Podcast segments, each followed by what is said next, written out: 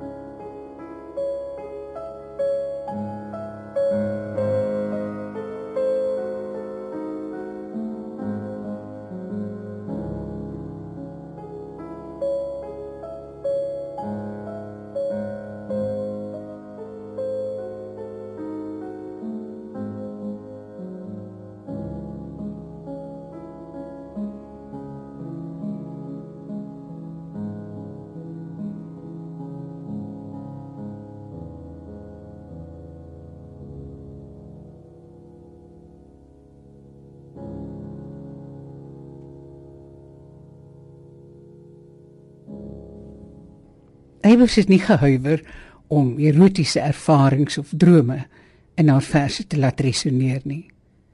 Luister na die ontwaking.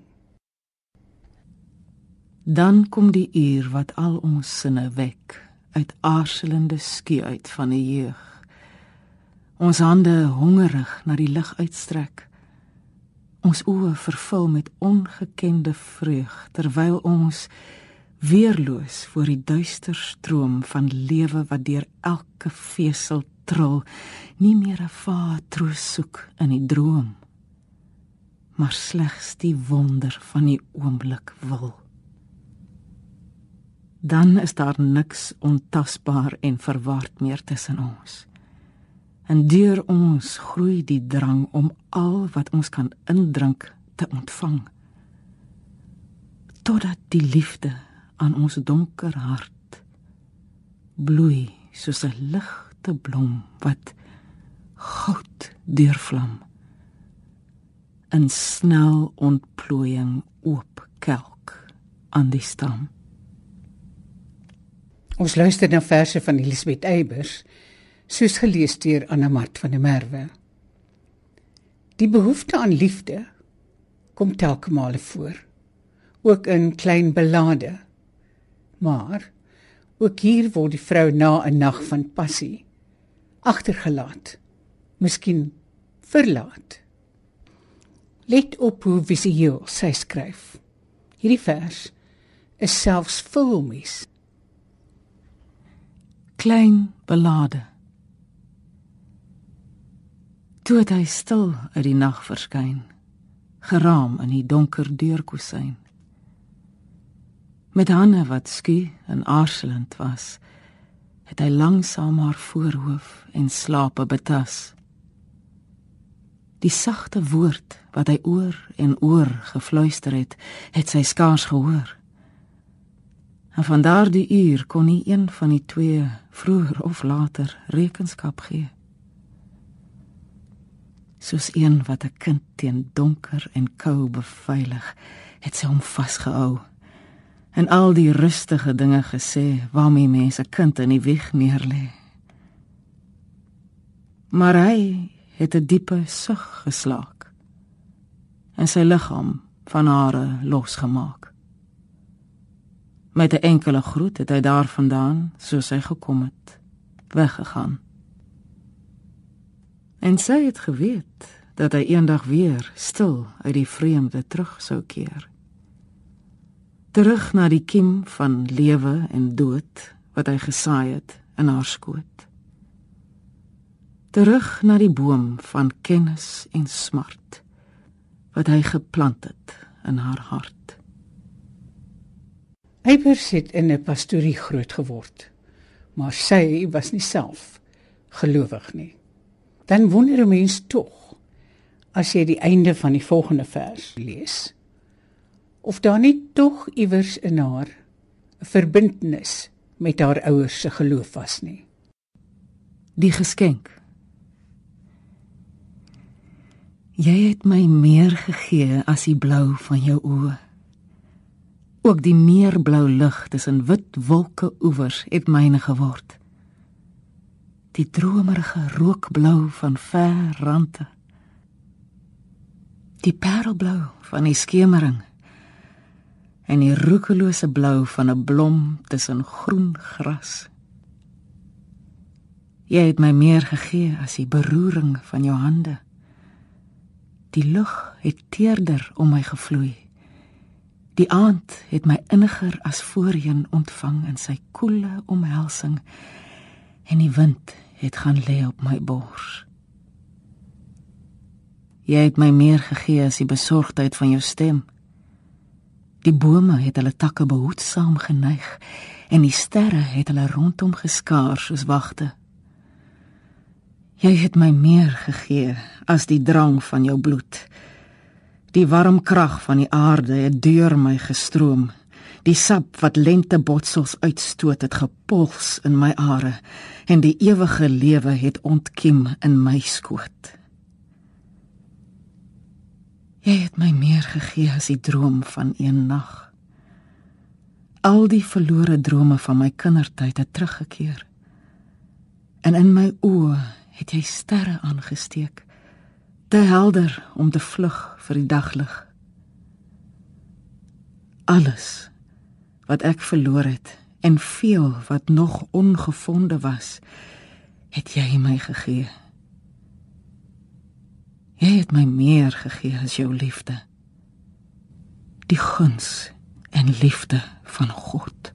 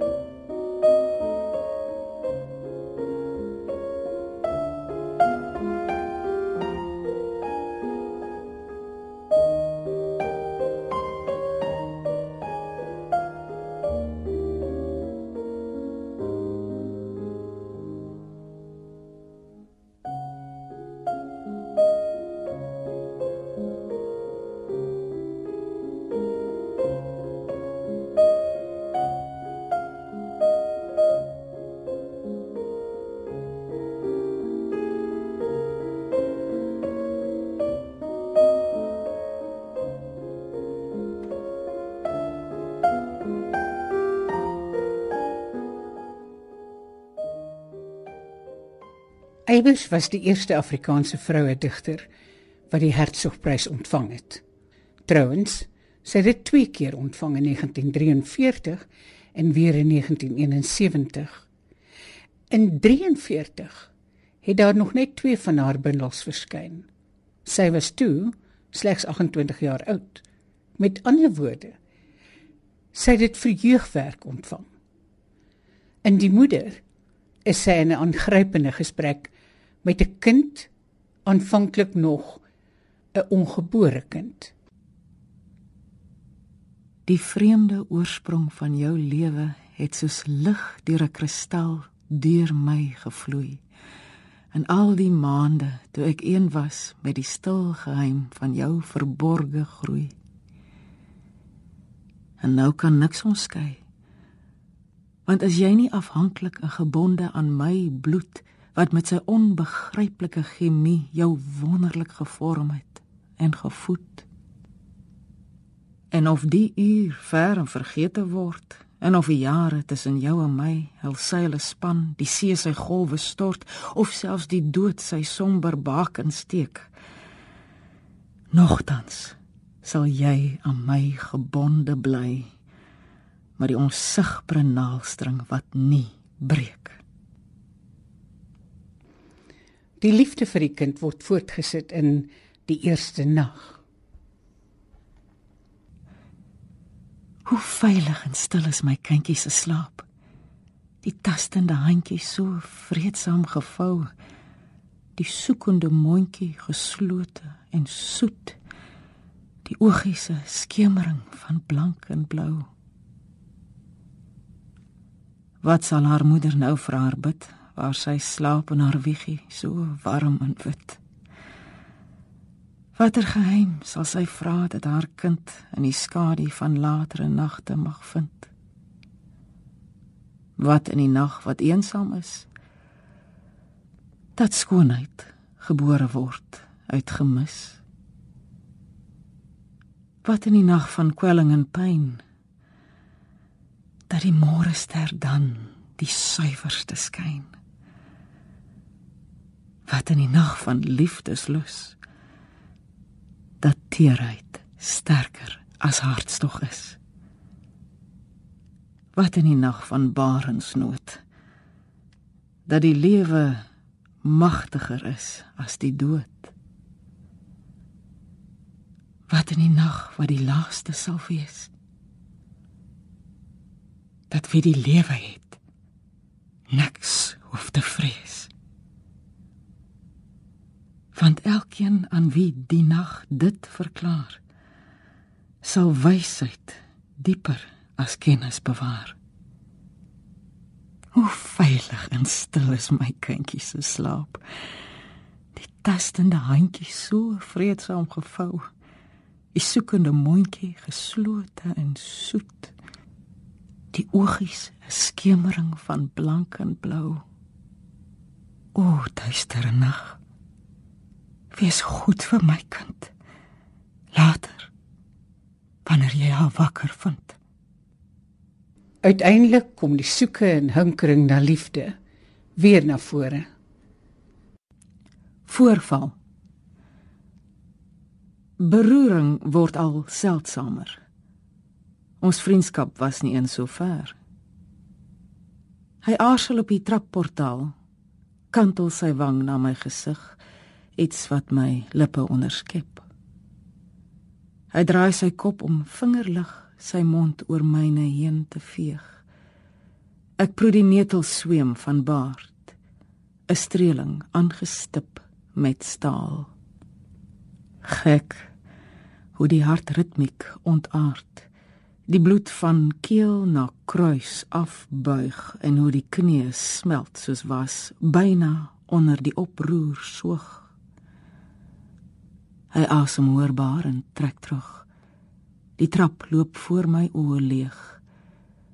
Ek klem my aan 'n deurknop vas en word nie agterna gesuig.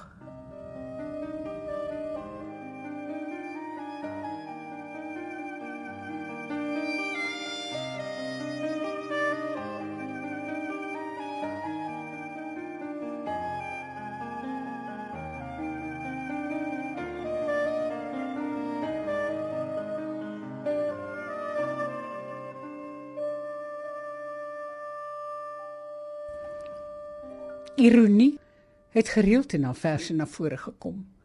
Luister na Wespark. Geagte leser, die geleentheid bied hom slegs een keer in 'n lewenstyd. Geen waglys en geen woningnood al is die aanvraag nog so groot. Die van en volle doopnaam pryk op die versierde gewel. Kyk, met spreek en kompliment kompleet. Die hele wêreld moet dit weet. Hier is geen stoomfluit en geen haas.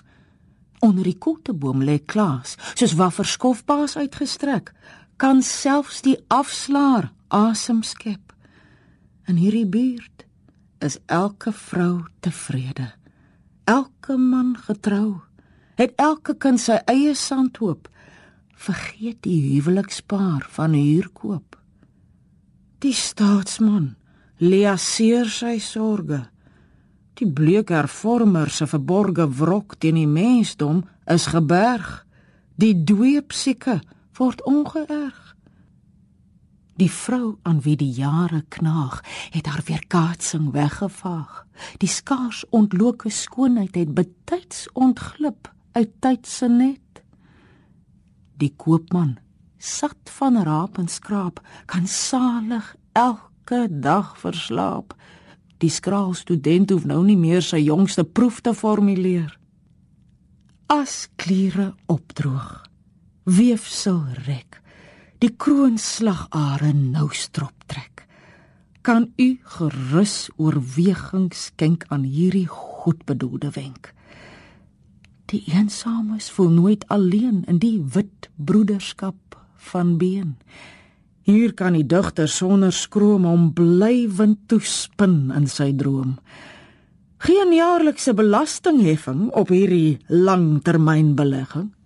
Geagte leser, die geleentheid bied hom slegs een keer in 'n leeftyd. Eybers het gedig daaroor dat sy voel sy skiet te kort as huisvrou digteres as huisvrou. Altyd 'n besem iewers teen 'n muur, maaltye nooit op die gepaste uur. Agendalose dae waardeur sy leeg, hardnekkig en skaars doelbewus beweeg. Stryk goed wat moedeloos oor 'n stoelrig hang, gebare sonder afloop of aanvang. Ou briewe onbeantwoord deurmekaar, papiere en pille in een laai opgegaar. Dankbaar om haar in jou groot hart te strek en tog verknog aan haar klein skulp omtrek. O ordenende teevoeter. Wees gewaarsku. Stuur haar liewer na haar lees. Elisabeth Eybers het net een seun gehad. Sy het hom oorleef.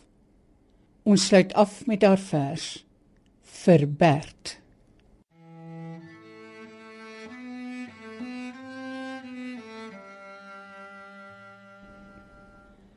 Nou dat jy swyg, is daar niks meer vir my om ooit nog te begeer.